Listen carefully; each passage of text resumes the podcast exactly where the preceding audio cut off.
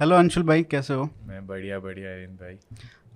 You uh, के बारे में वैसे जो हमारे लिसनर्स हैं वो ज़्यादा नहीं जानते हैं। तो मैं बता दूँ कि अंशुल भाई देश के दूसरे आ, आ, आ, वो हैं जिसको एथलीट हैं जिनको यूएफसी का कॉन्ट्रैक्ट मिला है। आ, पहले एक्चुअली कॉन्ट्रैक्ट मिला है बट दूसरे यू जो यू में फाइट करने वाले फाइट दूसरे, करने वाले दूसरे। और पहला पहले पहले एथलीट हूँ जिसने यूएफसी स्टेज में फाइट जीती है। हम्म, और रोड टू यूएफसी और यूएफसी भी अलग है हाँ जो आपने चैम्पियनशिप जीती है और उसके बाद अभी कॉन्ट्रैक्ट मिला है तो अभी फाइट होने वाली है। बट हाँ एक बहुत बड़ी बात है इस तरीके से अगर मैं थोड़े सिंपल टर्म्स में समझाऊं तो एक ऐसे देश में जहाँ पे क्रिकेट नहीं खेला जाता है वहाँ से कोई उठ के और आईपीएल का कॉन्ट्रैक्ट में आ जाए हम्म, हम्म। तो वो उस तरीके से अगर मैं गलत नहीं हूँ तो नहीं उससे भी बड़ी बात है। हाँ उससे भी बड़ी बात है।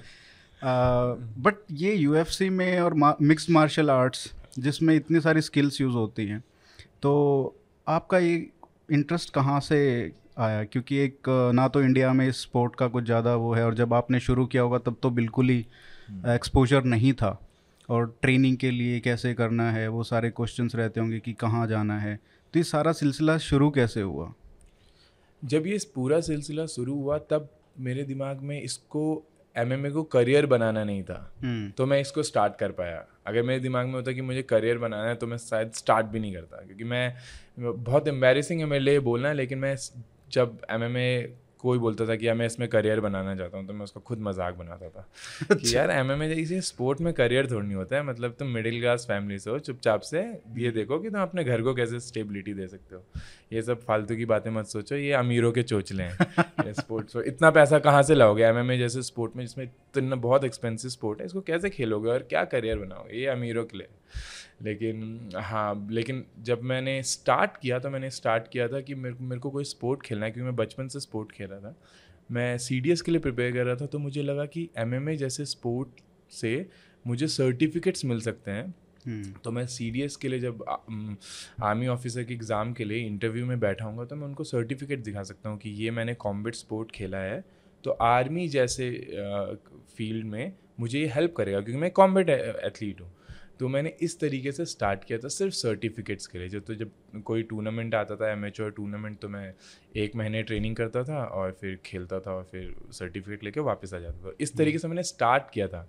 बट धीरे धीरे धीरे मुझे एकदम क्या बोलते हैं आपको आदत लग गई और मैं इसके प्यार में पड़ गया और मैं बहुत ही ज़्यादा ऑब्सेस्ड हो गया। मैं आज इतना ऑब्सेस्ड नहीं हूँ जितना मुझे जितना मैं स्टार्टिंग में था। मैं बस अच्छा। इसी मेरे को याद है कि एक टाइम पे मैं रोज़ सपने दिखता था। मैं मतलब मेरे को याद मैं ऐसे सोच के सोचता था कि अच्छा ठीक है आज मेरे को एमएमए का सपना तो आना ही है। कुछ ना कुछ कोई टेक्निक का सपना आना है तो मतलब ऐसे प्रिपेयर होकर सोचता था। तो मैं बहुत ऑब्सेस्ड हो गया। फिर जब आपको पता लग गया कि करियर हो ना हो इसमें लेकिन आप इसके बिना जी नहीं सकते। hmm. तब तब मैंने डिसाइड किया कि नहीं एक चांस तो देना चाहिए। वो मैंने कहीं पे यूट्यूब में इंस्टाग्राम में सुन लिया कि यू नो एक ही लाइफ है अपने आप को चांस देना चाहिए। तो तब मैंने मोटिवेशनल मोटिवेशनल कोई स्पीकर का सुना मैंने। आ, हम्म। तो फिर मैं मैंने सोचा एक चांस दूँगा एक साल दूँगा अपने आप को। हम्म। मैंने पूरी प्लानिंग करी। और ये कब डिसाइड हुआ था 2018 2018 में मैं दिल्ली आया था 2017 में मैंने डिसाइड करने लग गया था जब मेरा कॉलेज ख़त्म हुआ कि मैं एमएमए को एक चांस दूँगा हम्म। लेकिन मैंने सोचा देहरादून में चांस दे नहीं सकते क्योंकि देहरादून में है नहीं उस टाइम पे कोई भी एमएमए एकेडमी नहीं थी और लेजिट नहीं थी फिर मैंने सुना मैंने थोड़ा सा रिसर्च किया मुझे पता लगा दिल्ली बॉम्बे ऐसे बड़ी सिटीज़ में ही एमएमए वैसे ही अभी तो फिर भी काफ़ी बड़ा हो गया है। अब तो हर स्टेट में हम्म। छोटे छोटे कस्बों में गाँवों में एम एम अकेडमी खुल गई लेकिन उस टाइम पे बट सिटीज़ की सिटीज़ में थी मेट्रो सिटीज़ में दिल्ली में थी। तब मैंने सोचा कि मुझे तो किसी बड़ी सिटी में जाना है तो पैसे जमा करता हूँ। तो मैंने आठ दस महीने पैसे जमा किए और फिर फिर मैं दिल्ली आ गया। मैंने को लगा मैंने सोचा कि एक साल का मैंने पैसा जमा किया एक साल के अंदर। मैंने बोला ये एक साल की मैंने कमाई करी है एक साल मैं सर्वाइव करूँगा दिल्ली जाके मस्त। एक साल अपने आप को चांस दूँगा। लेकिन मैं देहरादून का लड़का उत्तरकाशी का जो देहरादून में फैमिली के साथ आ रहा है हम्म। मैं दिल्ली आया और मेरे को रियलाइज़ हुआ कि दो महीने में सारे पैसे ख़त्म।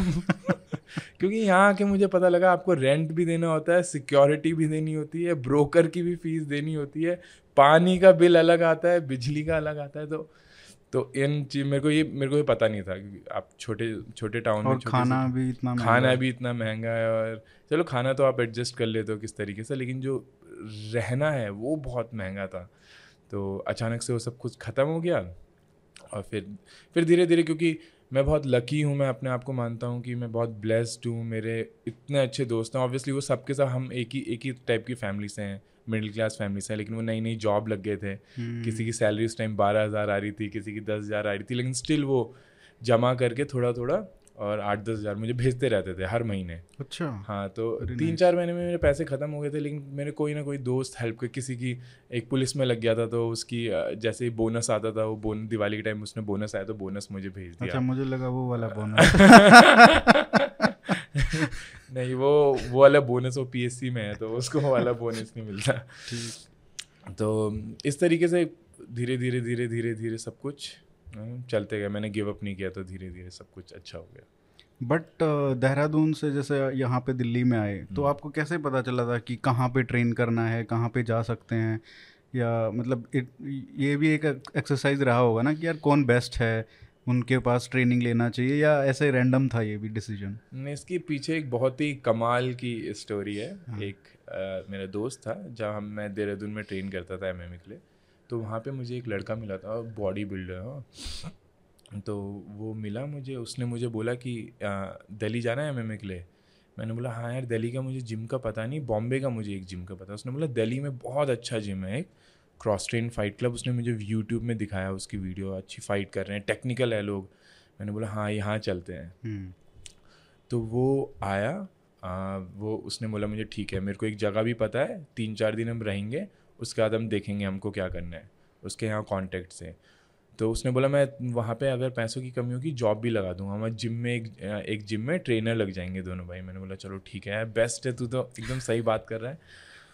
हम आए Delhi I think Dilshad garden रहते थे हाँ, बहुत दूर है वो तो हम गाज़ियाबाद साइड गाज़ियाबाद साइड तो हम मेट्रो चेंज करके आते थे। हम मैं कुछ पाँच सात दिन रहा हुआ लेकिन वो लड़का मेरे साथ एक दिन आया क्लास उसने मुझे इंट्रोड्यूस कराया क्रॉस ट्रेन से जो मेरा अभी जिम है होम जिम है। वहाँ पे इंट्रोड्यूस कराया मेरे को कोचेस से मिलाया। और मतलब वो भी पहली बार आया था लेकिन उसने दिखाया कि अच्छा ये जिम है। तो उसने एक दिन मेरे साथ ट्रेन किया। और उस दिन के बाद उसका आई थिंक पता नहीं देर फैमिली प्रॉब्लम हो गया देहरादून में। फिर वो देहरादून चला गया। आ, मैं फिर दिल्ली में अकेला था फिर मैंने भी चेंज किया रूम वूम अपना देखा किस तरीके। फिर फिर से वो आया कि अच्छा मेरा हो गया है देहरादून में मैं वापस आता हूँ। फिर वो वापस आया फिर उसको आ, अच्छा नहीं लगा क्योंकि जहाँ पे मैं रह रहा था वो छोटी सी जगह थी।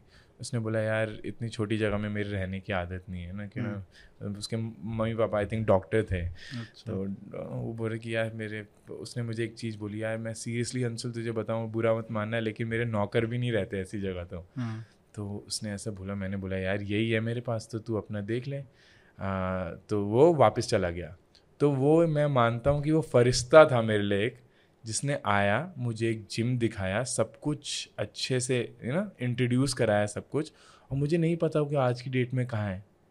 कहाँ है कैसा है मेरे पास उसका नंबर नहीं है कुछ नहीं है। और मैं सीरियसली मुझे अजीब लगता मैं मैं सोचता हूँ कभी कभी कि सी वो सच में आपको ना एक कुछ लोग होते हैं ना जो आपको टाइम टाइम पे हेल्प करते हैं। तो उसने उस टाइम पे मुझे हेल्प किया जिस जिम में मैं हूँ मेरे को जो मेरे हेड कोच हैं, सिद्धार्थ सिंह और जो मेरा पूरा जिम है टीम मेंबर्स हैं, उनके बिना मैं कुछ भी नहीं होता। उन्होंने मेरे पे बहुत फोकस किया ट्रस्ट दिखाया एक टाइम पे, जब मैं एमेच्योर खेल रहा था। एक भी प्रो फाइट नहीं करती, कोई नहीं जानता था, लेकिन उन्होंने मेरे पे ट्रस्ट दिखाया कि हाँ तू डेडिकेटेड है और तू कंसिस्टेंट है, तू हार्ड वर्किंग है, हम भी तेरे पे भरोसा दिखाएँगे और चलो करते हैं। तो ऐसी टीम हम्म। के पास उस लड़के ने छोड़ा मुझे फरिश्ते ने तो तो वहाँ पे जैसे लोग आते हैं कि काफ़ी मतलब सिर्फ़ कोई जिस के लिए आता होगा कोई बॉक्सिंग के लिए आता है कोई हम्म। अलग एमएमए के लिए आ रहा है हम्म। तो आपको मतलब प्रोफेशनल और उसमें आपने सीधा जाके यही बोला था कि मेरे को प्रोफेशनल एक तरीके से अप्रोच करना है इस गेम को हाँ जी मैंने मैं यही जाके बोला था कि मैं मैं क्योंकि मैं एमेचर खेल चुका था उस टाइम तक आई थिंक मैं पाँच या छः फाइट्स एमेचर खेल चुका था हम्म। उस टाइम पे इंडिया में एमेचर इवेंट्स इतने बड़े नहीं होते थे और आप आप देखोगे एम एच एक एम इवेंट में हज़ार पार्टिसिपेंट्स आ रहे हैं। उस टाइम पे बीस तीस आते थे। तो कंपटीशन इतना बड़ा नहीं था। तो मैं अगर मैं बिल्कुल अच्छा एथलीट नहीं था कि मैं ट्रेनिंग में सर्टिफिकेट्स के लिए खेल रहा था। हम्म, तो मैं एकदम ओवरवेट बिल्कुल एथलेटिक ना होके जाता था। तो मुझसे ख़राब भी आते थे मेरा अपोनेंट तो मैं पाँच फाइट जीत चुका था तब तक। मैं पाँचों फाइट जीता था। और ये वेट क्लास का कोई चक्कर नहीं होता था उसमें जो एमेच्योर इवेंट्स होते हैं। नहीं नहीं वेट क्लास का ऑब्वियसली चक्कर होता है लेकिन आपको नहीं पता आपको फ़र्क नहीं पड़ता। आपको बस आप चाहते हो कि मेरा बस तीसरे नंबर पे भी आ जाओ ना मेरे को बस बस सर्टिफिकेट चाहिए। ऑल दो मेरी वो मैंटेलिटी थी नहीं क्योंकि जब मैं एक बार क्योंकि मैं सर्टिफिकेट के लिए लड़ रहा था लेकिन जब मैं इवेंट में जाता था तो मैं ऐसा सोचता था कि जीत के आऊँगा या मर के आऊँगा? मतलब वो हमेशा से वो रहा मेरा वो नेचुरली है कि मेरे को हारना बिल्कुल नहीं पसंद। मैं एक दो बार हारा हूँ। एम एम एम एम में नहीं लेकिन जिजित्सु में बॉक्सिंग में तो मुझे फीलिंग बिल्कुल पसंद नहीं है।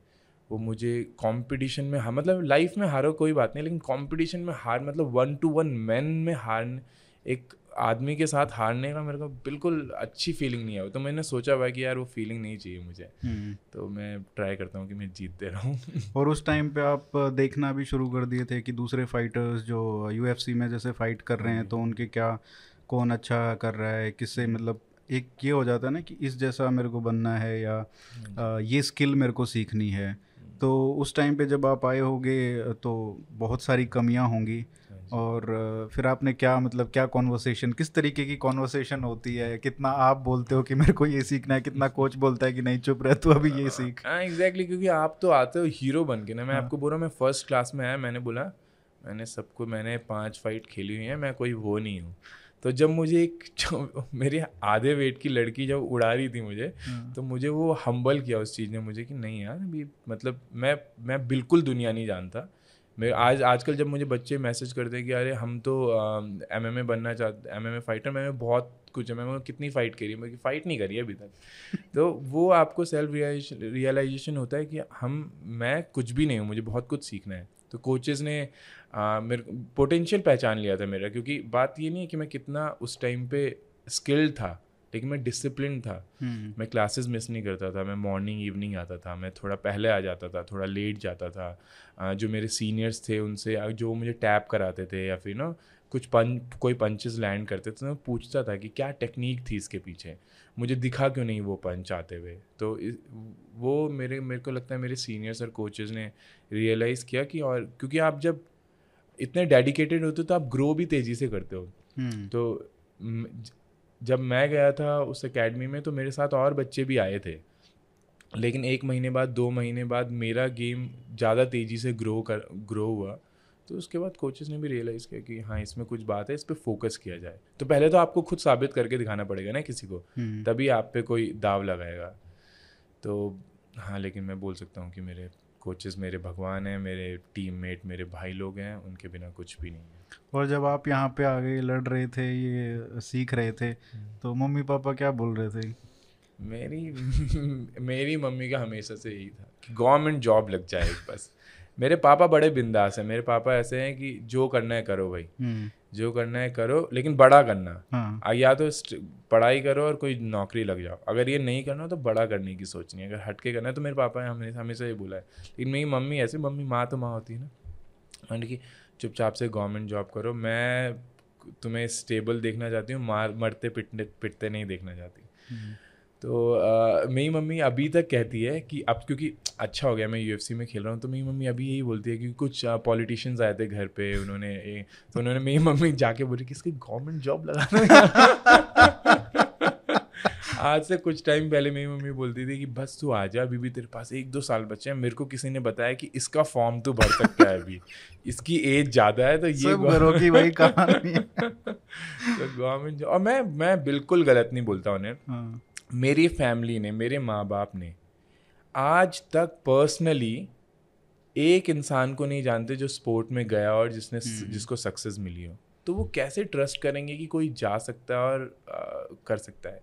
फैक्ट्स तो यही है कि 95 परसेंट एथलीट और आर्टिस्ट सड़क पे है। हम्म, तो वो तो माँ बाप हैं यार वो तो डरेंगे अगर मेरा बच्चा भी बोलेगा कल के दिन कि आर्टिस्ट बनना है या एथलीट बनना है तो मेरे को भी थोड़ा तो अगर मैं मिडिल क्लास हूँ मेरे पास बहुत ज़्यादा पैसा है मतलब मैं बहुत ही ज़्यादा पैसा कमा रहेगा तो मैं बोलूँगा कर यार जो करना है नहीं भी होगा तो आ जाना इधर हम्म, लेकिन अपनी कोशिश पूरी कर लेकिन जो middle class family lower middle class family से वो तो यही बोलेगा यार कि पहले तो सर्वाइव करो हाँ।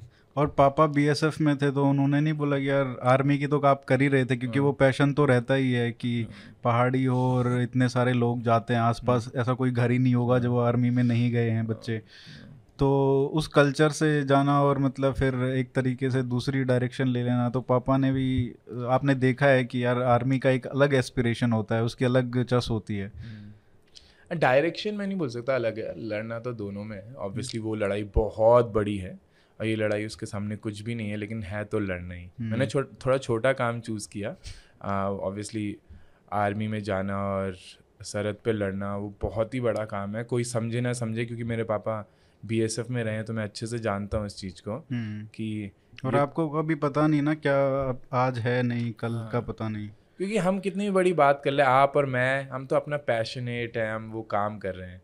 हमें लग सकता है कि हम तो बहुत बड़ा काम कर रहे हैं लेकिन आपको पता नहीं है लोगों ने कित कितना कुछ सेक्रीफाइस कर रहे हैं। जब मेरे पिताजी बी एस एफ़ में थे हार्ट से पोस्टिंग में पोस्टिंग में होते थे जब कश्मीर होते थे यू हम्म। नो उड़ीसा होते थे झारखंड नक्सलवाद वाले एरिया में होते थे तो कभी कभी नेटवर्क नहीं लगता था पाँच साल। और आप न्यूज़ में सुन रहे हो कि एक ट्रक उड़ा दिया नक्सलियों ने आप सुन रहे हो कि गोरे तो मेरे को वो याद है कि वो चार पाँच दिन का टेंशन कैसा होता था फैमिली पे आदमी पे तो हमें नहीं पता कैसा होता था। तो मतलब वो आप अगर डिफेंस की रिस्पेक्ट नहीं कर रहे ना तो आपको मतलब जो आर्मी वाले बच्चे हैं उनसे पूछोगी जो है वहाँ पे और जो उनके बच्चे हैं उनकी फैमिली उनसे पूछोगी कितना हार्ड है इसलिए आपको रिस्पेक्ट हम्म। करना बहुत ज़रूरी है बाकी सारे काम छोटे हैं हम्म। बहुत बड़े बड़े काम है मेरे को लगता है सबसे बड़े का मुश्किल काम तो ये आर्मी और लेबर जो जिस तरीके काम कर रही है। मेरे को मेरे को लोग बोलते हैं कितना फ़िज़िकल काम करे मेरे शकल पे दिखता है क्या मेरे फ़िज़िकल थोड़ी चोटें हैं लेकिन आपको शकल पे दिख जाएगा जो फ़िज़िकल मेहनत मजदूर देखो आपको दिख जाएगा उसकी बॉडी हाँ। पे कि कितना फ़िज़िकल मेहनत उसको बोलते हैं। तो हम तो लकी हैं यार अच्छा कर रहे हैं अपना। ऊपर वाले ने साथ दिया है और इसमें कितनी स्किल्स हैं? देखिए आप बॉक्सिंग का आपको आना चाहिए?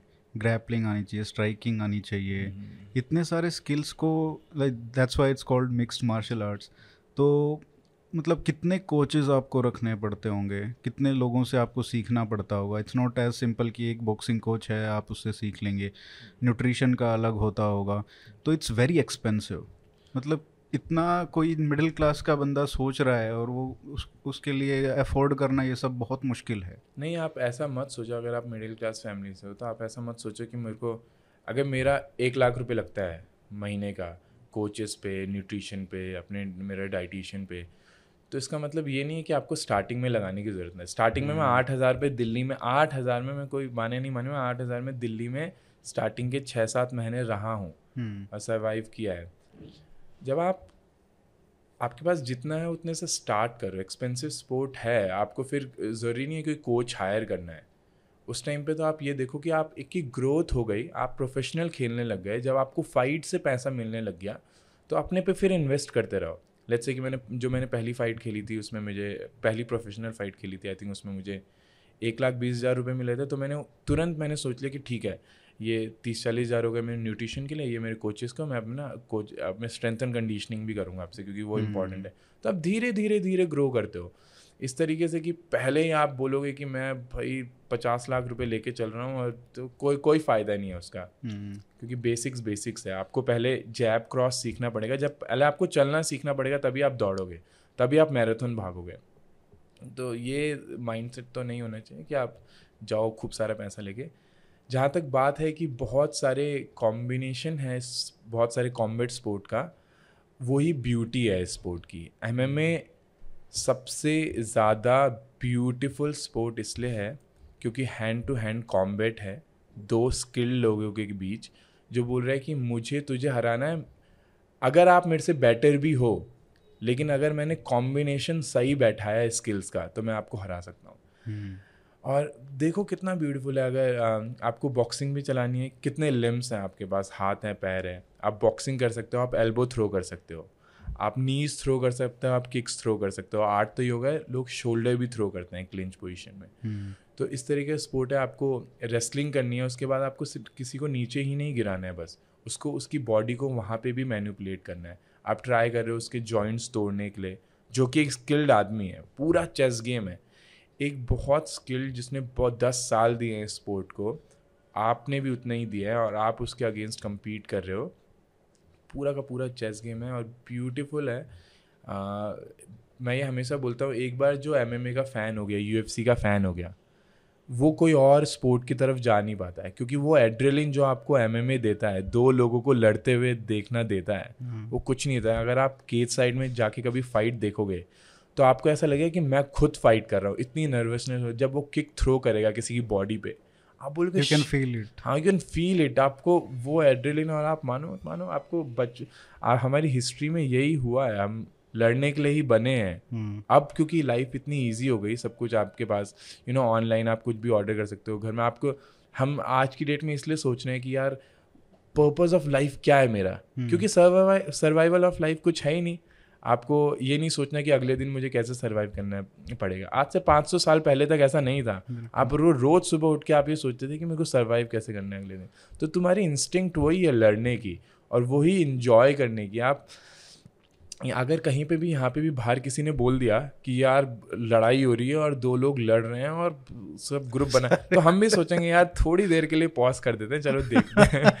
तो हमारे हम हम हम लड़ाई को बहुत इन्जॉय करते हैं। ह्यूमंस। लड़ाई को बहुत इन्जॉय करते हैं और क्योंकि आप आज की सोसाइटी में आप ऐसे नहीं लड़ा सकते किसी को भी लेकिन तो आप एक रूल सेट के बना के केज के अंदर दो एथलीट्स को लड़ाओगे जिनको हम्म। आप बहुत ज़्यादा रिस्पेक्ट दोगे तो वो एक कमाल का स्पोर्ट बन जाता है या बिल्कुल और आपने जैसे बात की कि एथलीट जो हैं बाहर के जो एथलीट्स हैं आप क्या डब्ल्यू डब्ल्यू e भी देखते थे जब बचपन में डब्ल्यू e तो मतलब मैं बहुत बड़ा फ़ैन रहा हूँ डोलेली का। मुझे जब क्योंकि मेरे को लग रहा था कि वहाँ से कहीं ना कहीं बच्चों का क्योंकि बच्चों को बहुत अट्रैक्ट करता है। और हम बोलते हैं कि वॉयलेंस है इससे बचाना चाहिए बच्चों को। But it's very natural thing कि बच्चे भी उसको देखेंगे। मैं हमेशा एक चीज़ बोलता हूँ आप बच्चों को वॉयलेंस सिखाओ हम्म। बच्चे वॉयलेंस नहीं करेंगे। जिसको पता है कि वॉयलेंस के कॉन्सिक्वेंसेस क्या है आप एक बच्चे को बॉक्सिंग जिम में भेज रहे हो एमएमए जिम में भेज रहे हो उसको पता है कि वॉयलेंस आपके साथ क्या कर सकता है तो वो बाहर नहीं लड़ेगा। आप देखो सारे मार्शल आर्टिस्ट बॉक्सेस बाहर पे कितने काम है कंपोज हम्म। है वो लड़ते ही नहीं है। आप दिखाओ मुझे कहाँ आप सुन रहे हो कि किसी बॉक्सर ने किसी को मार दिया या कुछ ऐसे कर दिया। कुछ आप नहीं सुनोगे क्यों? क्योंकि उन्हें पता है कि वॉयलेंस आपके साथ क्या कर सकता है लड़ाई झगड़ा आपको कहाँ तक तबाह कर सकता है जान से भी मार सकता है। वो कॉर्नर और उस कभी वाली जो बस वाली फाइट थी उसको छोड़ दे तो। उसको छोड़ वो थोड़ा तो, चलता रहता है। वो कुछ लोग तो पागल है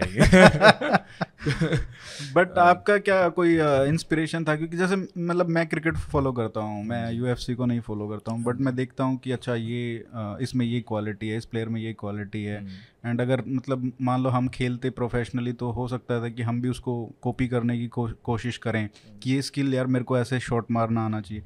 तो आपके आपने देखा जब आपने शुरू किया प्रोफेशनली कि सबको स्टडी करना शुरू किया कि ये किस तरीके से खेल रहे हैं क्या स्किल्स यूज़ कर रहे हैं क्या स्ट्रेटजीज यूज़ कर रहे हैं हम्म। तो वो कभी आया कि मेरे को भी इस तरीके से फॉलो करना है मैं मैंने बहुत एथलीट्स को देखा है उनकी स्टाइल कॉपी किया लेकिन मैं कभी किसी का फ़ैन नहीं बन पाया। मुझे नहीं पता क्यों क्योंकि एम एम स्पोर्ट ऐसा है कि आपको टॉप पे रहना बहुत लंबे टाइम तक कोई टॉप पे नहीं रह सकता। हाँ। मतलब एम एम में सचिन तेंदुलकर बनना बहुत मुश्किल है। एक दो फाइटर्स हैं लेकिन वो बहुत मुश्किल है क्योंकि इतना कॉम्पिटिटिव स्पोर्ट है। वन टू वन का स्पोर्ट है।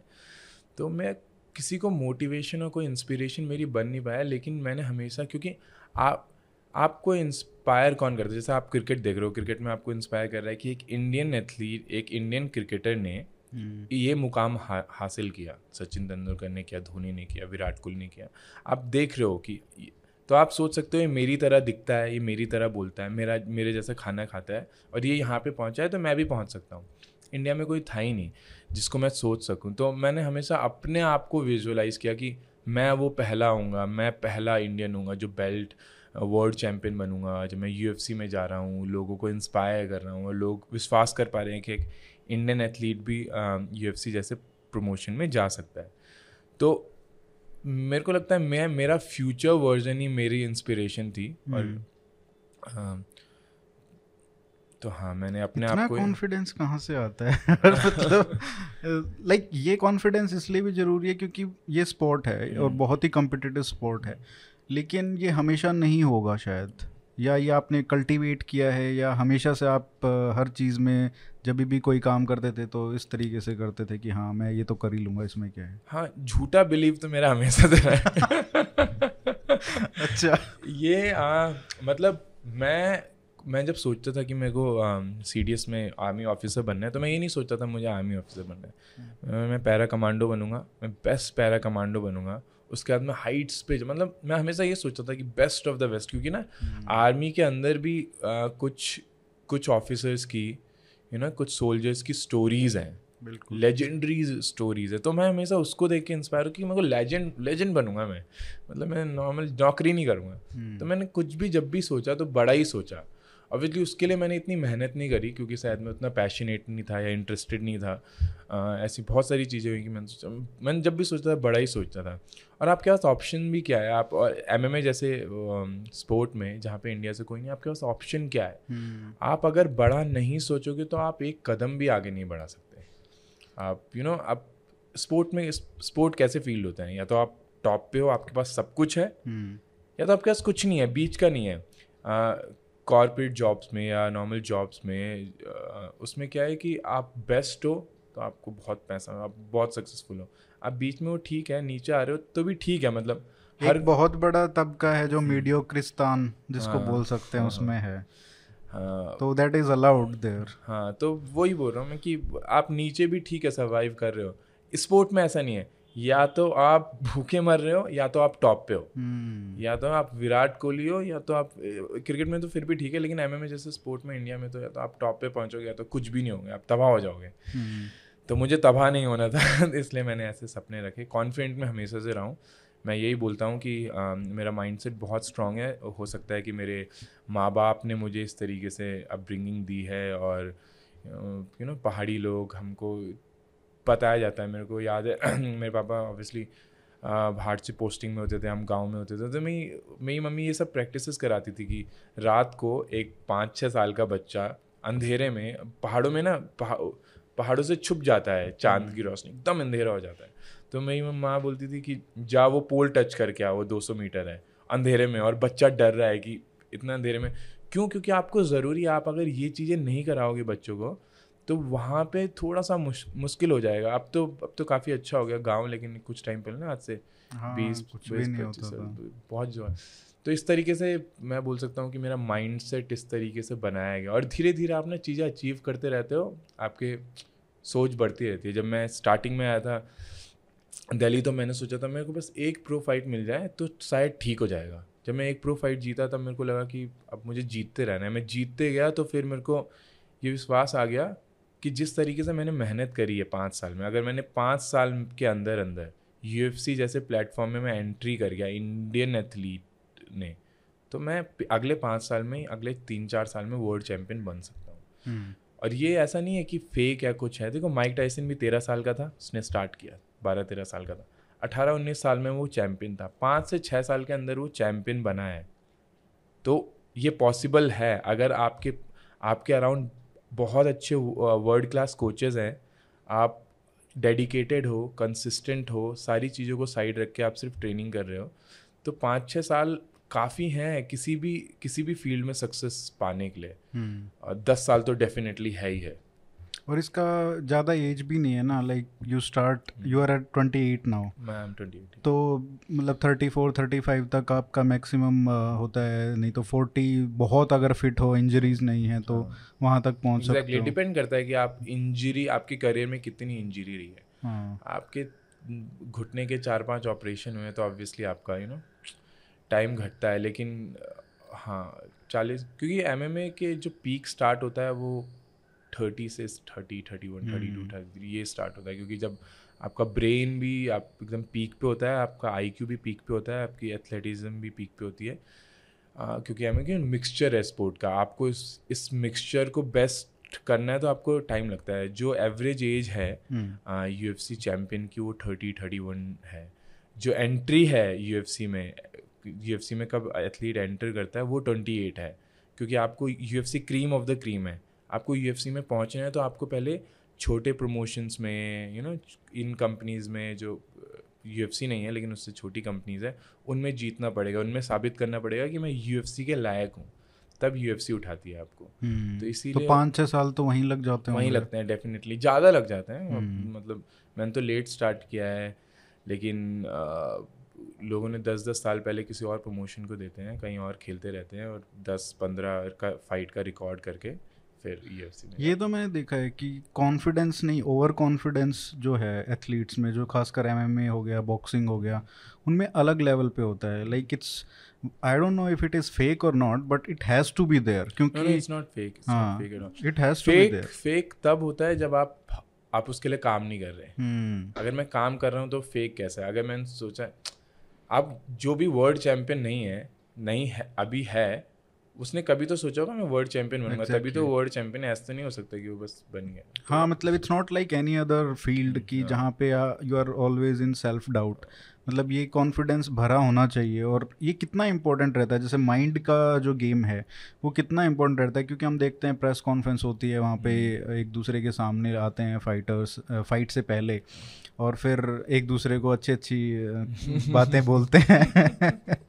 तो अच्छी अच्छी हाँ तो भरी बातें। और फिर वो एक्शन भी होता है कि ये कर दूँगा वो कर दूँगा। तो वो एक तो स्ट्रेटजी है माइंड से कैसे खेलना है स्ट्रेटजी बट एक आप दिख जाता है लाइक आँखों में आँखें डालते हो तो आपको दिख जाता है कि ये मतलब कितना पानी है कितना दूध है। आर्ट ऑफ़ वॉर है पूरी की पूरी। हाँ। आपको आपको किसी के अगेंस्ट लड़ना तो है ही लेकिन जब आप लड़ने से पहले तक का जो पूरा सफ़र है आपका दिमाग सही जगह पे होना चाहिए। फाइट। बिज़नेस बहुत ही कॉम्प्लिकेटेड बिज़नेस है। आप केज के अंदर तो जाओगे लेकिन उससे पहले आपके साथ क्या क्या होगा? आपको वेट कर कट करना है। आप इंजरीज से डील कर रहे हो। हम्म। आपका दिमाग सही जगह पे होना चाहिए। आपका ओपोनेंट अगर बहुत ही ज़्यादा ट्रैश टॉक कर रहा है तो आपको उसको संभालना आना चाहिए। आपको आप आपको उससे पूरा फाइट वीक में आप बहुत बिज़ी हो। आपका फ़ोटो शूट हो रहा है आपके इंटरव्यूज़ हो रहे हैं आपसे एक ही सवाल चार चार बार पूछे जा रहा है तो वो भी एक पूरी बैटल है फाइट तक हम्म। पहुँचना भी बैटल है फाइट कैंप देखोगे जब दो से तीन महीने का होता है एक एक फाइटर करता है फाइट कैंप में आपकी स्ट्रेट पूरी चेंज हो जाती है आप इंटेंसिटी बढ़ जाती है ट्रेनिंग की आपका फ़ूड क्लीन हो जाता है आप क्लीन खाओगे आप एक टाइम पे सोओगे आपके क्लासेस का क्लासेस बढ़ जाती है और आप एक अपोनेंट के आगे के हिसाब से ट्रेन करते हो hmm. पूरा कैंप उसके अराउंड करते हो और जो वो कैंप है कैंप कैसा है कि आपको स्पारिंग प्रैक्टिस करनी है। मैं और आ, मेरा जो पार्टनर है जिम में वो हम स्पारिंग कर रहे हैं तो स्पारिंग किसके लिए बनी है? बॉडी को तोड़ने के लिए बनी है। मैं किक कर रहा हूँ तो वो हाथ से ब्लॉक कर रहा है। hmm. तो उसका हाथ टूट रहा है। अगर वो हाथ से ब्लॉक नहीं कर रहा है तो उसका हेड पे लग रही है। पूरा डिज़ाइन ही स्पोर्ट इस तरीके से है आपको ब्रेक करने के लिए आपकी बॉडी का एक एक पार्ट एक एक हड्डी ब्रेक करने के लिए। तो ये मेरेकल है कि आप आ, कि वहाँ तक पहुँच जाओ बिना इंजरीज़ के। नहीं होता है। हम्म। आप इंजरीज़ के साथ ही जाते हो। सोरनेस के साथ थोड़ा हम्म, टूटी फूटी बॉडी के साथ पहुँचते हो और फिर वहाँ पे आपको परफॉर्म करना है। और वो भी आपको धीरे धीरे देखना है कि आप पहले अपनी बॉडी तोड़ोगे तोड़ोगे तोड़ोगे आप कंडीशन होगे फिर आप ब्रेक लेते हो हम्म। एक वीक का या दस दिन का। फिर आपकी फिर पहुँचते उस पर भी विश्वास करना पड़ता है। आप दस दिन पहले तक फाइट से बहुत ज़्यादा ट्रेन नहीं कर सकते। आप ट्राई कर रहे हो कि मेरी बॉडी रिकवर कर जाए। तो। आपको उस प्रोसेस पे भी ट्रस्ट करना है। आप फ्रस्ट्रेटेड होते हो कि हमें ट्रेन नहीं कर रहा डर सा लगता है। तो, तो बहुत ही कॉम्प्लिकेटेड बिज़नेस है लेकिन यही ब्यूटी है इसको। एक इंसान अगर ये सब झेल के एक दिन पहले वेट कट से एक दिन पहले आपको बिना खाए बिना पिए रहना पड़ता है। आप पानी नहीं पी सकते खाना नहीं खा सकते। उसके ऊपर से आपको अपनी बॉडी से पानी निकालना है स्वेट के फॉर्म में ताकि आपका वेट कम हो। वो जो पूरी तपस्या है वो मेरे को लगता है वो एक्सपीरियंस है एक। वो इतना कमाल का एक्सपीरियंस है अगर आपने ये सब देखा है। ये कोई भी कॉम्बेट स्पोर्ट के एथलीट समझ रहे होंगे। तो वो एक डिवाइन चीज़ है। आप वो एक्सपीरियंस हम्म। आपको कहीं नहीं मिलेगा। जो एक कॉम्बेट स्पोर्ट में जो आपको एक्सपीरियंस मिलता है और जीतने के बाद जो आपका एड्रेलिन है वो कहीं और नहीं मिलेगा। मैंने फुटबॉल भी खेला है मैंने बहुत सारे स्पोर्ट खेले तो आप ऐसे स्पोर्ट खेल के जब जीतते हो तो आप थोड़ा सेलिब्रेट करते हो आप घर जाके आराम करते हो। एमएमए जैसे स्पोर्ट में जो आप पूरा टूटे फूटे रहते हो तब भी आप उछल रहे होते हो। आपका लेग काम नहीं कर रहा कुछ नहीं कर रहा आप दर्द में हो बहुत ज़्यादा। लेकिन एड्रेलिन इतना ज़्यादा है क्योंकि आपने किसी को हराया है मैन टू मैन कॉम्बैट में। एक जो उसका कॉन्फिडेंस होता है और top of the world feel कर रहे हो वो अलग ही है। आप उछल हम्म। कूद रहे हो भाग दौड़ रहे हो। हम्म। नहीं इसका तो वही मैंने कहा ना मेंटल टफनेस का जो लेवल इसमें चाहिए you can't do that like हमको लगता है कि सिर्फ़ फ़िज़िकल गेम है बल्कि मेंटल का टफनेस का जितना इसमें रोल है शायद उतना किसी चीज़ का भी नहीं होगा। तो किसी चीज़ में नहीं है। और ये भी है सिर्फ़ ये फ़िज़िकल स्पोर्ट नहीं है इसमें आपका फाइट आईक्यू बहुत अच्छा होना चाहिए। एमएमए जैसा स्पोर्ट तो आप बहुत ज़रूरी है जो इतने मिक्स करके बनाया गया है। हम्म। एक स्पोर्ट को आप एक फाइट एक अपोनेंट को बहुत तरीक़ों से हरा सकते हो आपका फाइट आईक्यू बहुत अच्छा चाहिए। टॉप पे तो वही पहुंचेगा। आपको अगर आप फ़िज़िकल और एथलेटिक हो आपको पंचेस चलाने आते हैं तो मे भी आप छोटे स्केल में जीत जाओगे। लेकिन अगर वो टॉप पे पहुँचना है तो आपको स्टडीज़ करने में पाँच छः डायरिया भरी भरी है इतनी मोटी मोटी अच्छा। नोट्स है। आपको पढ़ना पड़ेगा आपको स्टडी करना पड़ेगा आपको देखना पड़ेगा कि नई टेक्निक्स क्या आ रही है। हम्म। अगर एक टेक्निक बहुत ज़्यादा यूज़ हो रही है तो ऑब्वियसली आप यूज़ नहीं करोगे क्योंकि उसके काउंटर्स निकल चुके हैं। उसके काउंटर स्टडी हो चुके हैं। तो आपको स्टडी बहुत ज़्यादा करना पड़ता है स्पोर्ट में नई नई टेक्निक्स क्योंकि अभी ये ग्रो कर रहा है। पहले एक ही स्टाइल अगर आपका एक ही टाइप का स्टाइल है तो चल जाता था। अब फाइटर्स धीरे धीरे दो तीन टाइप के स्टाइल रख रहे हैं, जैसे मेरा दो स्टाइल है, दो फाइटिंग स्टाइल है। तो बहुत स्टडी है, बहुत आईक्यू चाहिए आपको। फ़िज़िकल मेहनत हर कोई कर लेता है, लेकिन टॉप पे वही पहुंचेगा जो घर जाके भी दो तीन घंटे दे रहा है और स्टडी को दे रहा है कि वो स्टडी कर पा रहा है। मेरे से कोई पूछता है कि क्या डिफरेंस है? हम्म। तुमने इतने पाँच साल के अंदर अंदर यूएफसी में पहुँच गए क्या डिफरेंस है तुम में और और एथलीट में? मेरे मैं बोलता हूँ यही डिफरेंस है कि मैंने स्टडी करी। मैंने घर जाके नोट्स बनाए हमेशा मैंने नई चीज़ों पे काम किया। इंडिया में एमएमए इतना ग्रो नहीं किया वो एक अच्छी बात है कि हम अपने से भी पढ़ पाए।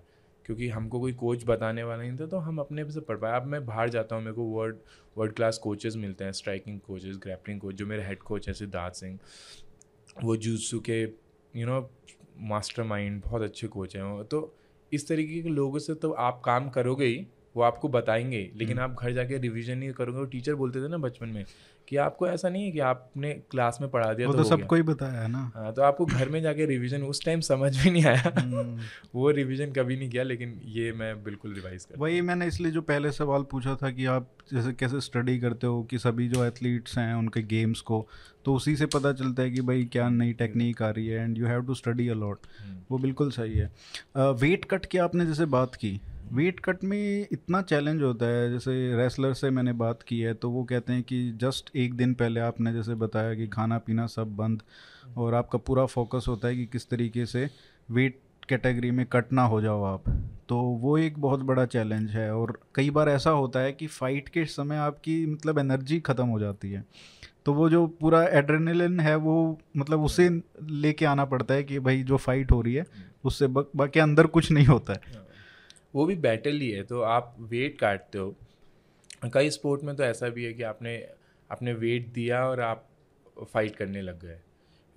लेकिन उस टाइम आप ज़्यादा वेट नहीं काट सकते क्योंकि आपको एनर्जी चाहिए। एम एम ए में आपने जैसे अगर मैंने आज मॉर्निंग में लेट्स से नौ बजे वेट दिया तो कल रात को मेरी नौ बजे फाइट है।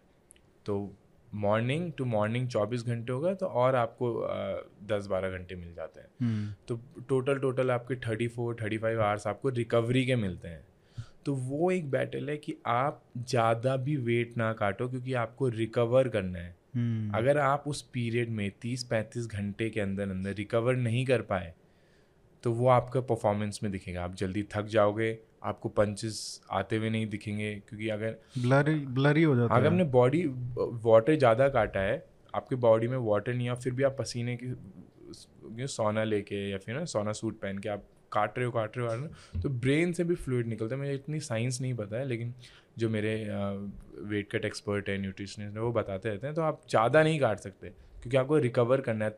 तीस पैंतीस घंटे में अगर आप रिकवर नहीं कर पाए उतना पानी हम्म। तो प्रॉब्लम है। तो ये भी एक पूरा बैटल है आपको सीखना पड़ता है। मैं अब जाके सात फाइट के बाद अब धीरे धीरे मेरी बॉडी को समझ में आ गया सबकी बॉडी अलग है।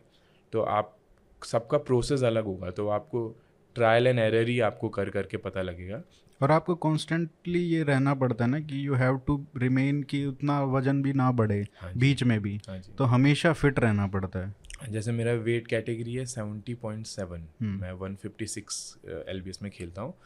लाइट वेट में तो मैं ट्राई करता हूँ कि मेरा एटी से ऊपर तो ना जाए क्योंकि जब फाइट कैंप आए तो मेरे पास सिर्फ़ नौ के जी अराउंड नौ के जी काटने को तो मैं नहीं कभी कभी एटी वन भी हो जाता है जब एटी वन हो जाता है तो फिर मैं धीरे धीरे मेंटेन करता हूँ नीचे लाता हूँ तो आपको हाँ वो मेंटेन करना पड़ता है अच्छा दस के जी तक हो जाता है रिड्यूस हाँ ऐसा नहीं वो एक दिन में होता है वो हाँ, दो तीन महीने पहले तो पहले तो मैं पाँच पाँच छः छः किलो एक दिन में काटता था और अच्छा? पहले अच्छा। प्रोसेस के साथ वो बहुत ही गलत है एथलीट आज भी काटते हैं, लेकिन क्योंकि आप, मैं एक लेवल पे जा चुका हूँ, मैं गलतियाँ नहीं कर सकता छोटी छोटी गलतियाँ मैटर करती है तो अब तो लास्ट टू लास्ट फाइट से मैंने एक डाइटिशियन न्यूट्रिशनिस्ट वो हायर किया था, फिर उनके हिसाब से काटा, पूरी साइंस के हिसाब से तो मैं ऑलमोस्ट आठ, सात वीक देता हूँ वेट कट को धीरे धीरे जैसे three hundred three hundred gram three hundred gram ऐसे वीक टू वीक काट के, फिर लास्ट वीक में मैं पाँच से छः किलो काटता हूँ लास्ट डे में मैं अराउंड तीन, चार किलो काटता हूँ। तीन साढ़े तीन किलो। और इतना पनिशिंग वो है सारा प्रोसेस हम्म। और इंजरीज इतनी हैं तो फिर मम्मी आते हैं घर पे इतना देखते हैं कि भाई ये क्या कर रहा है तो हाँ? मम्मी ना देखे बस ये पॉडकास्ट ऑब्वियसली माँ तो माँ उनको टेंशन होती है काफ़ी उनको पापा को भी होती होगी इस बारे में जब इंजरीज होती हैं तो बहुत बड़ी बात है ना। हाँ पापा को भी होती है लेकिन आदमी थोड़ा आदमी थोड़ा सा ऐसा होता है कि ठीक है मेरा बेटा है झेल लेगा। हाँ तो हाँ होती है लेकिन ये चूज़ किया हमने। घर वालों को भी डील करना पड़ेगा इसके साथ। तो ये जो मतलब अब तो ऐसा हो गया है कि बहुत सारे लोग आपको जानते हैं उत्तराखंड में भी और बाहर भी। और एक आपको ये पहली बार ये कब लगा कि यार अब मतलब कुछ हो गया है?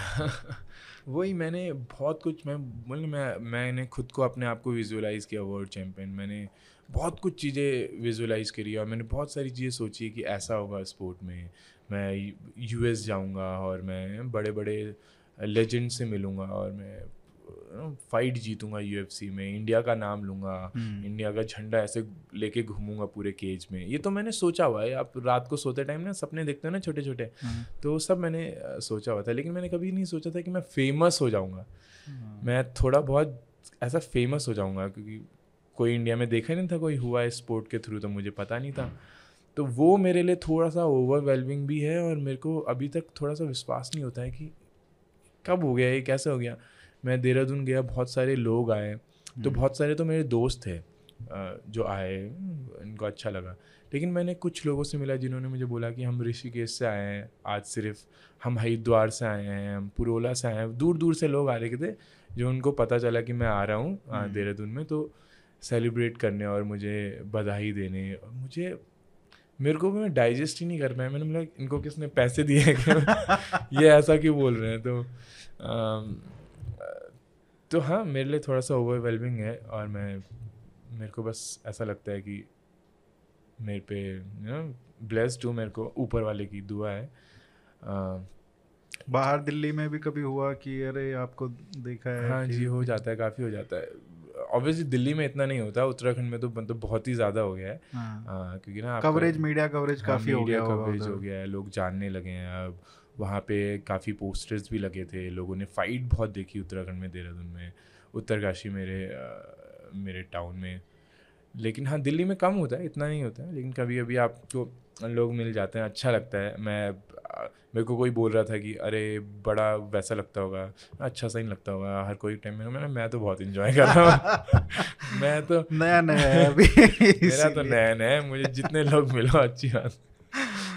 नहीं ट्रेनिंग में जाते हो गए जैसे अभी तो आपके साथ पुराने लोग भी हैं तो कुछ दिखा एटीट्यूड में चेंज नहीं नहीं मतलब पुराने लोगों के साथ कहाँ एटीट्यूड में? आप जिन्होंने आपको देखा है नीचे से ऊपर आते हो वो उनको पता है कि हम्म। ठीक है वैसा ही है ये ऐसा कुछ नहीं है ये कोई हीरो नहीं है। इसने अभी कोई बड़ा काम नहीं किया। जिन्होंने देखा है नीचे से आपको उनको उनको पता है कि मेरी खामियाँ क्या है कमियाँ क्या है क्या थी क्या होगी। आ, लेकिन जो नए लोग मिलते हैं ऑब्वियसली जो नए नए बच्चे हैं क्योंकि मैं भी जब एम एम स्टार्ट कर रहा था मेरे भी कुछ था ना कि यार इंडियन में इंडिया में ये एम एम एथलीट है उसको हम्म। उसको मैं मैसेज करता था मिलता था तो बोलता था मुझे आपकी तरह बनना है तो नए एथलीट मिलते हैं तो मुझे बहुत अच्छा लगता है ये तो बड़ी बात है कि कोई आपको बोल रहा है कि आप मेरी इंस्पिरेशन हो और मैं आपकी तरह बनना चाहता हूँ तो इसमें कुछ तो बात है जो आपको अंदर तक मेरे को ऐसा लगता है तुम्हें ऐसा लगता है कि आई मेड इट मैंने कुछ तो किया लाइफ में हम्म। कि कोई ऐसा बोल पा रहा है कोई सोच पा रहा है आप किसी को इंस्पायर कर पा रहे हो तो ये अच्छी बात है बट ऐसा लगता होगा कि हाँ यार ठीक है लेकिन एक इम्पोस्टर सिंड्रोम भी होता है ना कि नहीं नहीं ऐसा कुछ नहीं किया है अभी अभी exactly, तो मुझे मैं तो ये बोलता हूँ कि मैंने मेरे को मिल ज़्यादा गया हाँ. मैंने किया इतना कुछ नहीं है मिल इसलिए गया क्योंकि मैं एक इंडियन एथलीट हूँ देखो मैंने कोई बड़ा काम नहीं किया है लेकिन मैंने बहुत हिम्मत वाला काम किया। मैं ये हमेशा बोलता हूँ अभी तक मैंने कुछ बड़ा नहीं किया। मैं वर्ल्ड चैंपियन बन जाऊँगा मैं खुल के बोलूँगा। आपके पॉडकास्ट में आऊँगा बोलूँगा देखो भाई ये गोल्ड बेल्ट है हम्म। ये वर्ल्ड चैंपियनशिप बेल्ट है देखो कितना बड़ा काम किया मैंने। लेकिन अभी मैंने कोई बड़ा काम नहीं किया। मैं सिंपल पाँच साल अपने आप को कंसिस्टेंटली अच्छे से दिए लेकिन मैंने बहुत हिम्मत वाला काम किया। जिस कंट्री में कोई सोच भी नहीं सकता था जहाँ पे एथलीट अगर थोड़े बहुत उनको पैसे आ जाते थे एम एम से तो अपना जिम खोल लेते थे। हम्म। वहाँ पे जब मुझे मेरे को ये बोला गया कि जिम खोल लो या फिर अपना पैसे कमाने लग जाओ अब तो तुम्हारा ठीक ठाक नाम हो गया तब मैंने बोला नहीं मैं अल गो ऑल द वे और मैं अभी रुकूँगा नहीं किसी हालत में और मैं करते रहा करते रहा। तो मैंने हिम्मत वाला काम किया जहाँ पे कोई सपने नहीं देख सकता था वो वो सपना मैंने देखा। तो इस चीज़ को सेलिब्रेट किया जाना चाहिए। हम्म। एक इंडियन एमएमए एथलीट जो यूएफसी तक पहुँच गया और एकदम अच्छा सफ़र है मेरा ऐसा नहीं कि मुझे लक की वजह से मिला है। मैंने एक ईव टूर्नामेंट जीता है road to UFC best Asian athlete के बेस्ट बेस्ट एथलीट जो एशिया में है अलग अलग कंट्रीज़ से उठाए उनने और उनके बीच एक टूर्नामेंट कराया वो मैंने जीता है। मैंने साबित किया कि मैं इस लायक हूँ। हम्म। मुझे बस चांस नहीं मिल गया। तो इस चीज़ को सेलिब्रेट किया जाना चाहिए इससे मतलब नहीं कि आप कहाँ पे हो आप आप आपकी अहमियत इससे पता लगती है आपने कितना लंबा सफ़र तय किया हम्म। एक एक लड़का एक लड़की जो यूएस में पैदा हो रहे हैं जो मैग्रेगर के जिम के बगल में जो जो रेस बड़ा हुआ है और वो वहाँ पे जिम जा रहा है जो यूएस में बड़े बड़े जिम्स हैं जिनने बहुत सारे वर्ल्ड चैम्पियंस दिए हैं उस जिम में जाके उसकी पहली क्लास है हम्म। और वो यूएफसी में पहुँच गया। उसमें और एक इंडिया में जब मैंने स्टार्ट किया था तो यूट्यूब से स्टार्ट किया था। यूट्यूब से मैंने टेक्निक सीखी है। हम्म।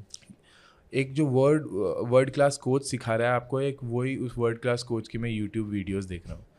और वो भी पूरी नहीं होगी कोई कोई शॉर्ट्स में होंगी। एग्जैक्टली exactly, ऐसे ही वो मतलब अपने बंदों को सिखा रहा है मैं वो देख रहा हूँ। वो हम्म। जिसको सिखा रहा है वो भी यूएफसी में है और मैं यूट्यूब वीडियो देख के मैं भी यूएफसी में हूँ। तो मैंने मे बी हम दोनों सेम जगह पे हो लेकिन स्टार्टिंग पॉइंट मेरी बहुत पीछे की है। तो मैंने बहुत तेज दौड़ा है और बहुत लगन से दौड़ा है। तो इस चीज़ को सेलिब्रेट किया जाना चाहिए। ये बात तो जैसे नीरज चोपड़ा जी ने भी बोली थी हम्म। जब वो जीते थे तो कैसे मैं यूट्यूब से शुरू किया था क्योंकि उनका भी वैसे ही पाथ ब्रेकिंग था। जैवलिन हम्म। कोई मतलब एथलीट गया ही नहीं था इंडिया में इस लेवल पे। तो एक तरीके से आप देखते हो 2016 के बाद ये बहुत हो गया है। हम्म। जब से जियो का रेवोल्यूशन आया है डेटा डेमोक्रेटाइजेशन हुआ है से जो स्मॉल टाउन्स में छोटे गाँव में लोग रह रहे हैं वो ये सब चीज़ें सीख रहे हैं नए नए फील्ड्स में जा रहे हैं। तो ये काफ़ी बड़ा चेंज दिख रहा है। हाँ, आपको आस आस पास भी आपको दिखता ही होगा। बिल्कुल बिल्कुल इंटरनेट आने की वजह से सोशल मीडिया आने की वजह से आ, बहुत सारे फ़ायदे भी हुए हैं लोगों को नुकसान भी हुए हैं ऑब्वियसली हम्म। लेकिन चॉइस इज़ योर्स आपकी चॉइस है। कि आप कुछ आप, सीख रहे हो या आप, रील्स हाँ, देख रहे हो? आपको कुछ अच्छा करना है या बुरा करना है ऑब्वियसली इसके इस चीज़ का ध्यान तो रखो कि आपके ब्रेन के साथ खेला जाता है एडिक्टिव हाँ, है ये। मतलब मैं भी मैं भी थोड़ा बहुत एडिक्टिव हूँ इंस्टाग्राम का। हाँ। एक बार क्योंकि आप रील मैं चलता ही रहता खत्म ही नहीं होता एक रील दबाता हूँ तो वो कुछ एमएमए का आ जाता है फिर एम का आ जाता है फिर मेरे इंटरेस्ट में खाने का खाने में बहुत देखता हूँ मैं। हाँ। तो खाने का आने लगता है फिर मुझे रियलाइज़ होता है कि मैं आधे घंटे तक मैं क्या कर रहा हूँ ये? हाँ। क्योंकि वो आपको इंटरेस्ट ही आपको डोपामिन को फ़ीड ही करता रहेगा टक टक एग्जैक्टली तो वो तो आपको इसका तो ध्यान रखना पड़ेगा कि आप इस ट्रैप में ना फंसो आप उससे सीखो अच्छी चीज़ें। इतना कुछ आज की डेट में आपको कहीं जाने की ज़रूरत नहीं है। गूगल और यूट्यूब ऐसी चीज़ हो गई आप कुछ भी लिखोगे आप ऐसा करियर सोचोगे जो दुनिया में है ही नहीं। आप लिखोगे आपको आ जाएगा वहाँ पे। हम्म। वहाँ पे सब कुछ है तो ये तो चॉइस आपकी है। और जैसे आपने एक बात किया फूडी भी हो आप हम्म। तो थोड़ा मुश्किल होता है क्योंकि इतना सारा चीज़ें को कंट्रोल करना है कुछ ज़्यादा खा नहीं सकते वेट को देखना है ये है वो है और कितने साल कितने महीने तो कैंप्स में जाना पड़ता है वहाँ अलग ही डाइट्स है।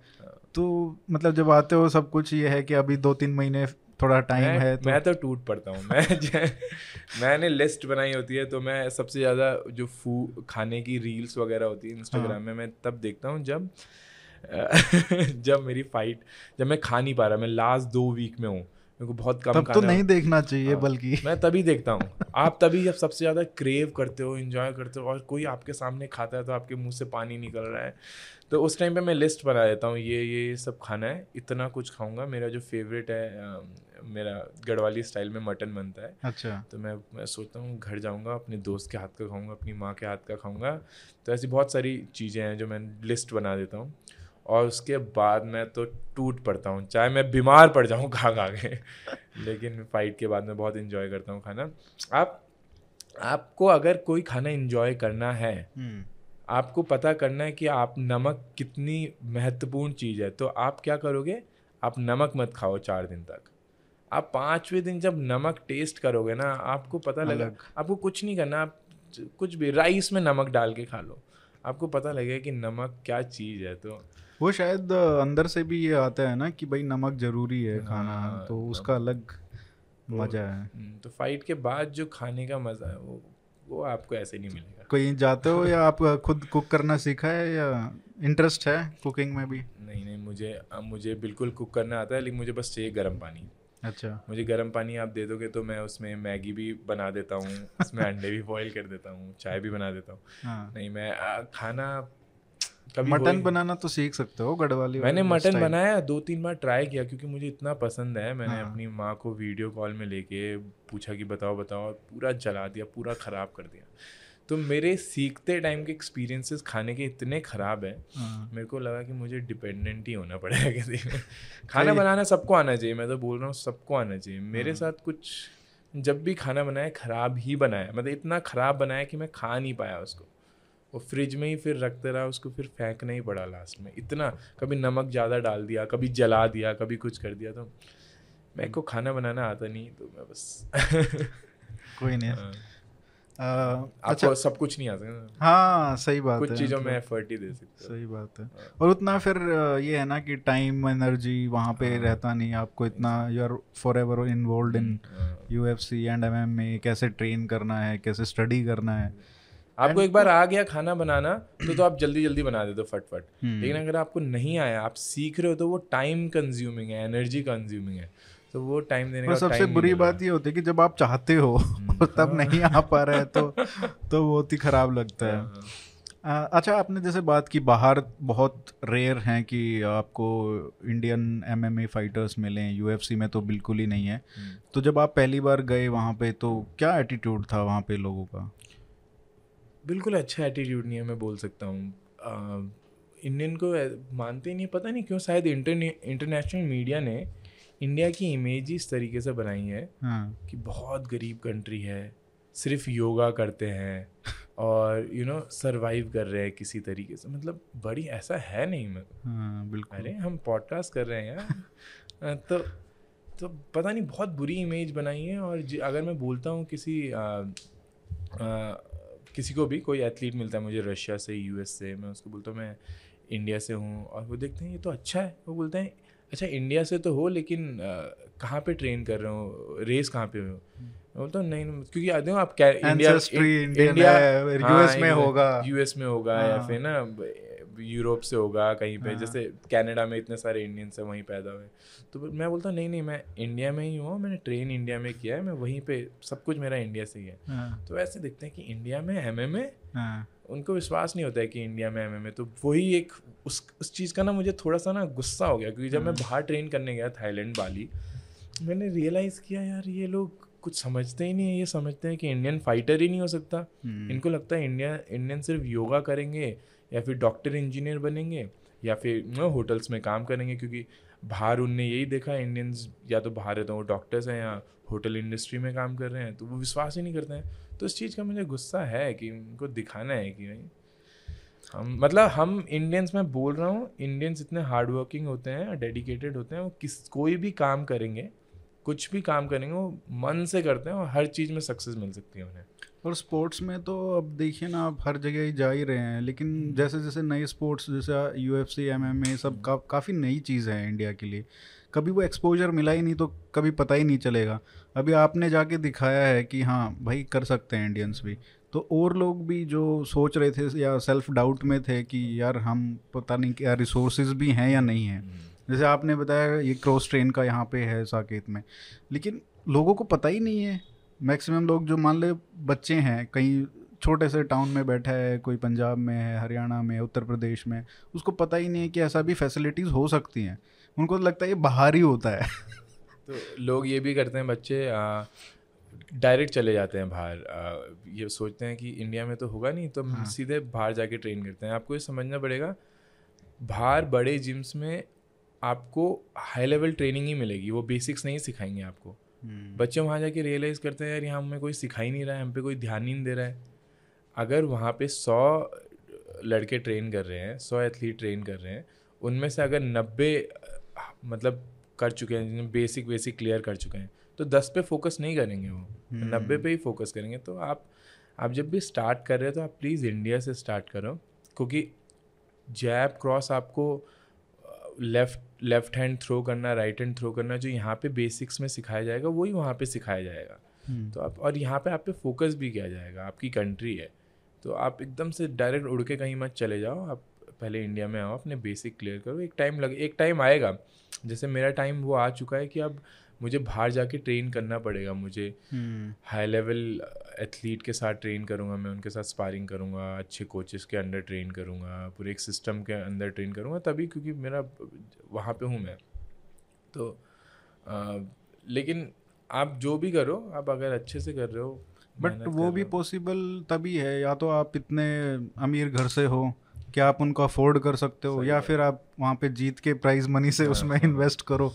वो एक प्रोसेस है स्टेप है। एकदम से तो आपको प्राइज मनी भी नहीं देता कोई। मेरी तो तेरह चौदह फाइट ऐसी हुई है जहाँ पे मैंने अपने पैसे दिए आपको पैसे देने पड़ेंगे तीन चार हज़ार रुपए अच्छा एंट्री फ़ीस हाँ। और उसके ऊपर से आपको वो दे देंगे एक ट्रॉफी दे देंगे छोटी सी पचास रुपए की लेकिन उस टाइम तो वही बहुत बड़ी बात होती है मतलब मेरी ट्रॉफी एमेच्योर ट्रॉफीज आज भी मेरे मेरे घर में ऐसे सजी है कि हाँ। जैसे आज के मेडल्स भी नहीं सजे इतने तो तो वो इम्पोर्टेंट होता है लेकिन हाँ पहले तो आपको इन्वेस्ट करना पड़ेगा तब आपको मिलेगा इंडिया में स्पोर्ट का ऐसा है कि स्पोर्ट पे इतना ध्यान नहीं दिया जाता क्रिकेट हम्म। के अलावा और कोई स्पोर्ट पे इतना फोकस नहीं किया जाता अब तो धीरे धीरे रेसलिंग पे थोड़ा किया जाने लगा हाँ रेसलिंग का मैं जैसे देख रहा हूँ बाहर हाँ। जाके कोचेस से ट्रेन करते हैं हम्म। वो काफ़ी बढ़ है अब क्यों क्योंकि इंडिया में ऐसा है इंडिया एक गरीब कंट्री है आप हाँ। मानो मत मानो आप जितने भी ओलंपिक कंट्रीज़ देखो जिनने ओलंपिक में सबसे ज़्यादा मेडल मारते हैं अगर टॉप टेन कंट्रीज़ देखो वो दस की दस फ़र्स्ट वर्ड है।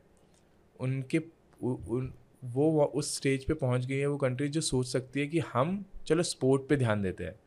हमें पुअर्टी पे ध्यान नहीं देना हमें एजुकेशन ठीक हो गई हमारी हमारा मेडिकल सिस्टम ठीक है तो चलो हम स्पोर्ट पे ध्यान देते हैं। इंडिया हम्म। में ऐसा नहीं है। इंडिया में ऐसा है कि हमें और चीज़ों पे हमारा फोकस ज़्यादा होना चाहिए स्पोर्ट पे इतना नहीं होना चाहिए स्पोर्ट पे भी होना चाहिए इतना नहीं होना चाहिए। पहले तो आप एक्स्ट्रा को करिकुलर की तरह ही है बस को करिकुलर होना चाहिए एक पीरियड उसका लगा दो बस। लगा दो। थोड़ा सिस्टम सही होना चाहिए लेकिन आप कैसे करोगे ना? आपको हेल्थ सही करनी है आपको बहुत कुछ कोविड में हमारे हम कितने परेशान हुए। तो वो सिस्टम ज़्यादा सही उस पर ज़्यादा प्रायोरिटी होनी चाहिए आपकी।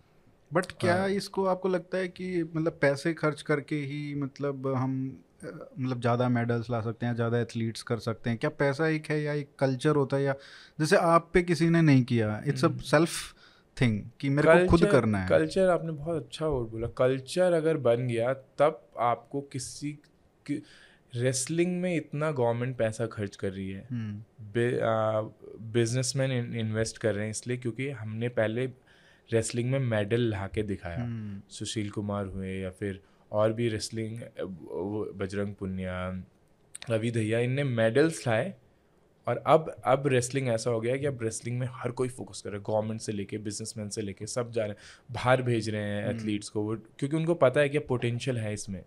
तो हमारे यहाँ ऐसा है कि आपको किसी एक को पहले निकल के आना पड़ेगा साबित। नीरज चोपड़ा उन्हें जैवलिन में अब देखो माँ बाप बच्चों जैवलिन भेज रहे हैं। आ, ये भी गलत है। ये दूसरी साइड पे गलत हो गया माँ बाप फोर्स करे पढ़ो लिखो जेवलिन तो वो भी है ना कि मोटिवेशन क्या है? क्या आपका मोटिवेशन ये है कि फेम मिलेगा करोड़ों रुपए मिलेंगे हाँ। या फिर एक पैशन है उसके बारे में? क्योंकि वो वो सस्टेनेबल नहीं है। जब आप जैसे इस इतने कॉम्पिटिटिव स्पोर्ट में होते हो only passion can sustain you और कुछ हेल्प नहीं कर सकता है। हाँ, कुछ कुछ हेल्प नहीं कर सकता और चीज़ें आपको आदतें डेवलप करनी पड़ेगी अपने पे हम्म। कि अगर तो आप कितने परेशान हो लेकिन आपने सोचा है कि ग्यारह बजे सो जाऊँगा तो दस बजे रूम की लाइट बंद कर दो तो ऑब्वियसली ऐसे स्पोर्ट में आप परेशान होते हैं इंजर्ड होते होते होते तो कुछ हैबिट्स डेवलप करने में को लगता है कि मैंने ये रियलाइज़ किया है पैशन से ही सब कुछ नहीं होगा मोटिवेशन से ही सब कुछ नहीं होगा आपको कुछ हैबिट्स डेवलप करनी पड़ेंगी hmm. कि मुझे मॉर्निंग सात बजे ट्रेनिंग जाना है तो जाना है रात को जाना है तो जाना है इतने घंटे सोने आठ घंटे सोने तो सोने हैं। ग्यारह बजे सोना है छः बजे सात बजे उठना है तो आपको करना है वो।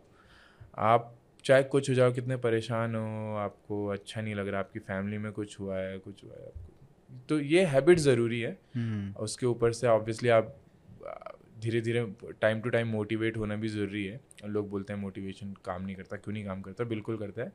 आपको टाइम टू टाइम रोज़ आप मोटिवेटेड फील नहीं कर सकते लेकिन टाइम टू टाइम होना ज़रूरी है आपको। ट्राई करो कि आपके आपके अराउंड ऐसे लोग हों आपके कुछ दोस्त हों फैमिली हो जो आपको ये याद दिलाते रहे कि हम हैं साथ में। हम्म। अगर तू नेक्स्ट फाइट नहीं जीता तू तूने आगे जाके कुछ जो सोचा है वो नहीं भी हुआ तो हम तो खड़े हैं यहाँ पे। वो ज़रूरत है क्योंकि अगर आप बहुत इनसिक्योर हो ना इनसिक्योर आदमी ज़्यादा नहीं पहुँच सकता। अगर वो ऐसा है कि यार ये नहीं हुआ तो क्या हो जाएगा? मैं तो हम्म। तबाह हो जाऊँगा तो बहुत मुश्किल हो जाएगा तो। अच्छे लोग होना ज़रूरी है। ख्याल रखो। हाँ नहीं सही बात है। और जैसे आपने बात की हाँ फेम की हम बात कर रहे थे पहले तो अभी तो इतने सारे आपने मैं देख रहा था कि आपने कहीं पे लिख कहा है कि पहले मैं सबका रिप्लाई करता था लेकिन अब थोड़ा मुश्किल हो गया है। मुझे मुझे बच्चे गाली देने लगे क्योंकि जब मेरे पाँच छः हज़ार फॉलोवर थे तो मैं ट्राई करता था सबको सब किसी का भी मैसेज आता था मैं उसको रिप्लाई करता था अच्छे से। हाँ। अब वो मुझे ये मैसेज करने लगे अब आप स्टार बन गए हो आप रिप्लाई नहीं कर पाए आप रिप्लाई नहीं करते। मैंने बोला यार अब कैसे रिप्लाई करूँ मेरे भाई? अब मतलब अब अब ऐसा है ना कि बट क्या क्योरी क्या होती है सबकी कि क्या जानना चाहते हैं लोग? यही जानना चाहते हैं कि सबको लाइफ में सक्सेस चाहिए।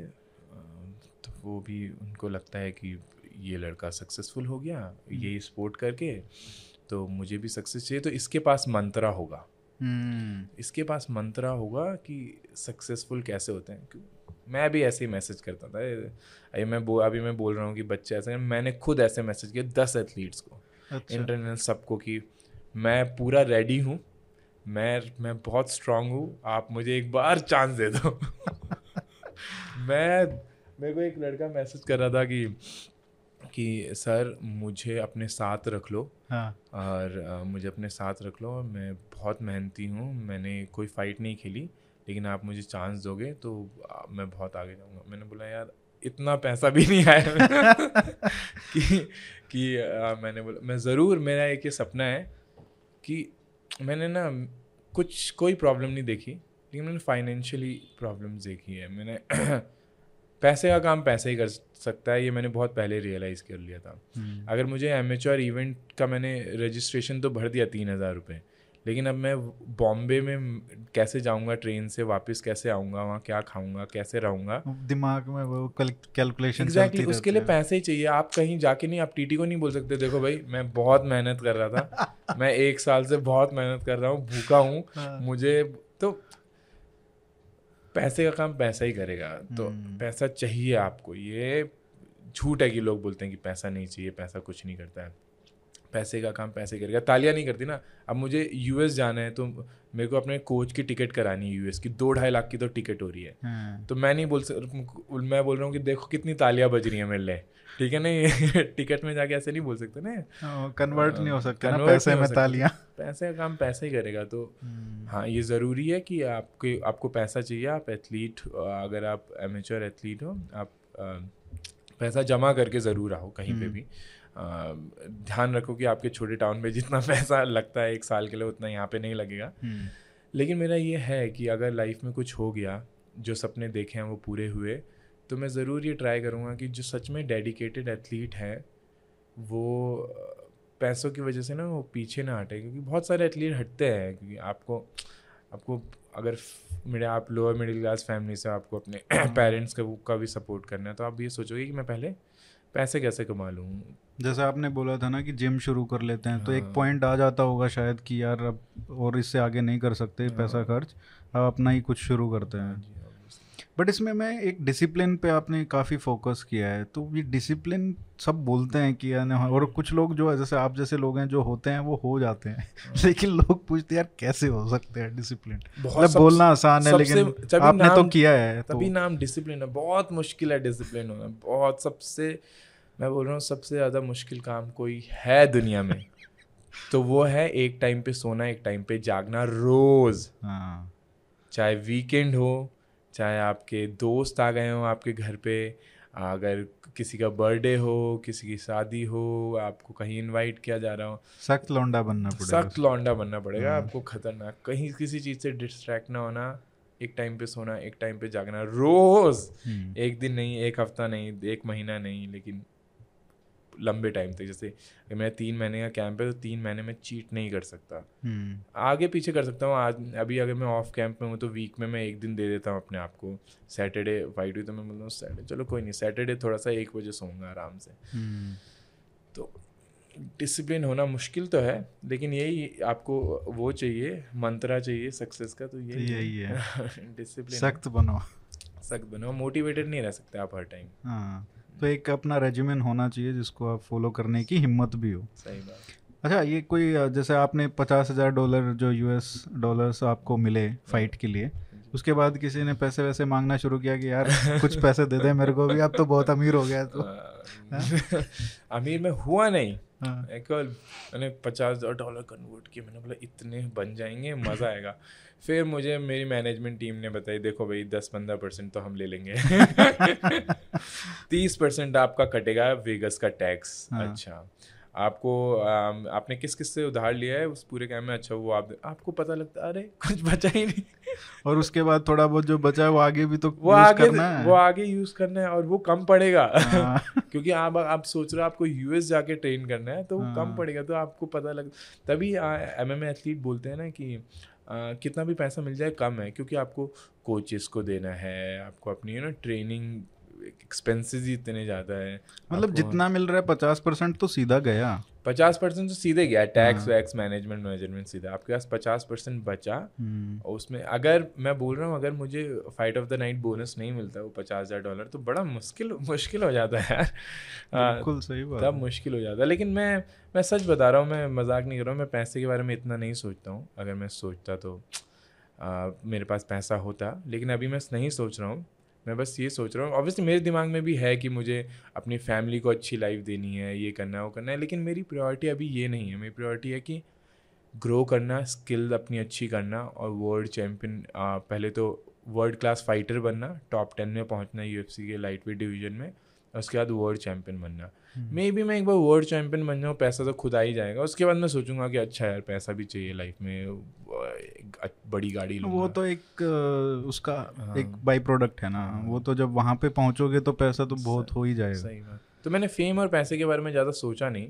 हम्म। मैंने ये सोचा हमेशा कि कितना नाम होगा मेरा हम्म। मेरे घर वालों का कितना नाम होगा अगर मैं वर्ल्ड चैम्पियन बन गया तो यूएफसी में पहुँच गया तो आप पहुँचे और अभी 2026 का आपने टारगेट रखा है जीतने का मैं चाहता हूँ और पूरे देशवासी चाहते हैं कि आप जीतें। 2026 से पहले ही हो जाए तो वो भी बहुत, बहुत अच्छी, अच्छी बात, बात है। प्लान तो ये है रेस लगाएँगे जल्दी करने की। और फ्यूचर में होपफुली आप जब ये सब हो जाए अपना टारगेट्स अचीव हो जाए तो और बच्चों के लिए कैसे मदद करना है उनके बारे में भी थोड़ा कुछ करें उत्तराखंड में दिल्ली में जहाँ पे भी आपका मन हो। और बहुत बहुत धन्यवाद सर आने के लिए। थैंक यू सो मच बहुत अच्छा लगा आपसे मिलके और मैं आपको चाहूँगा कि सक्सेस भरपूर मिले पैसा भरपूर मिले फेम वो सब तो मिलता ही रहेगा। But thank you so much thank you thank you so much for having मुझे बहुत अच्छा लगा। आ, मैं सच में बड़ा मज़ा आया बात करने में। मुझे तो पता भी नहीं लगा कि टाइम कहाँ गया। गप्पो गपोड़ी गपोड़ी में। आ, लेकिन फिर मिलेंगे फिर से बात करेंगे नेक्स्ट फाइट जीत के आएँगे फिर आपसे मिलेंगे। बिल्कुल। और आपको भी शुभकामनाएँ। आप भी बहुत अच्छा करो आप बहुत अच्छा कर रहे हो और मैं बहुत प्राउड फील कर रहा हूँ कि यू नो एक हिंदी पॉडकास्ट भी इतना अच्छा कर रहा है और इतने व्यूज़ हैं आपके और इतने ऑडियंस है आपकी। फ्यूचर वही है। फ्यूचर वही है। हाँ। और रीजनल लैंग्वेजेस में अपना देसी कंटेंट सही बात मतलब आपको होना चाहिए ना आप मतलब आपको अपने रूट्स कभी नहीं भूलने चाहिए। आप जो हो वो हो यार। exactly. मैं कहीं पे भी चले जाऊँ मैं हूँ वही पहाड़ों का इंडिया का एक लड़का। मैं उसी से बना हूँ। तो आपको वो नहीं भूलना चाहिए। बाकी तो सब सब बढ़िया है। Best of luck thank you okay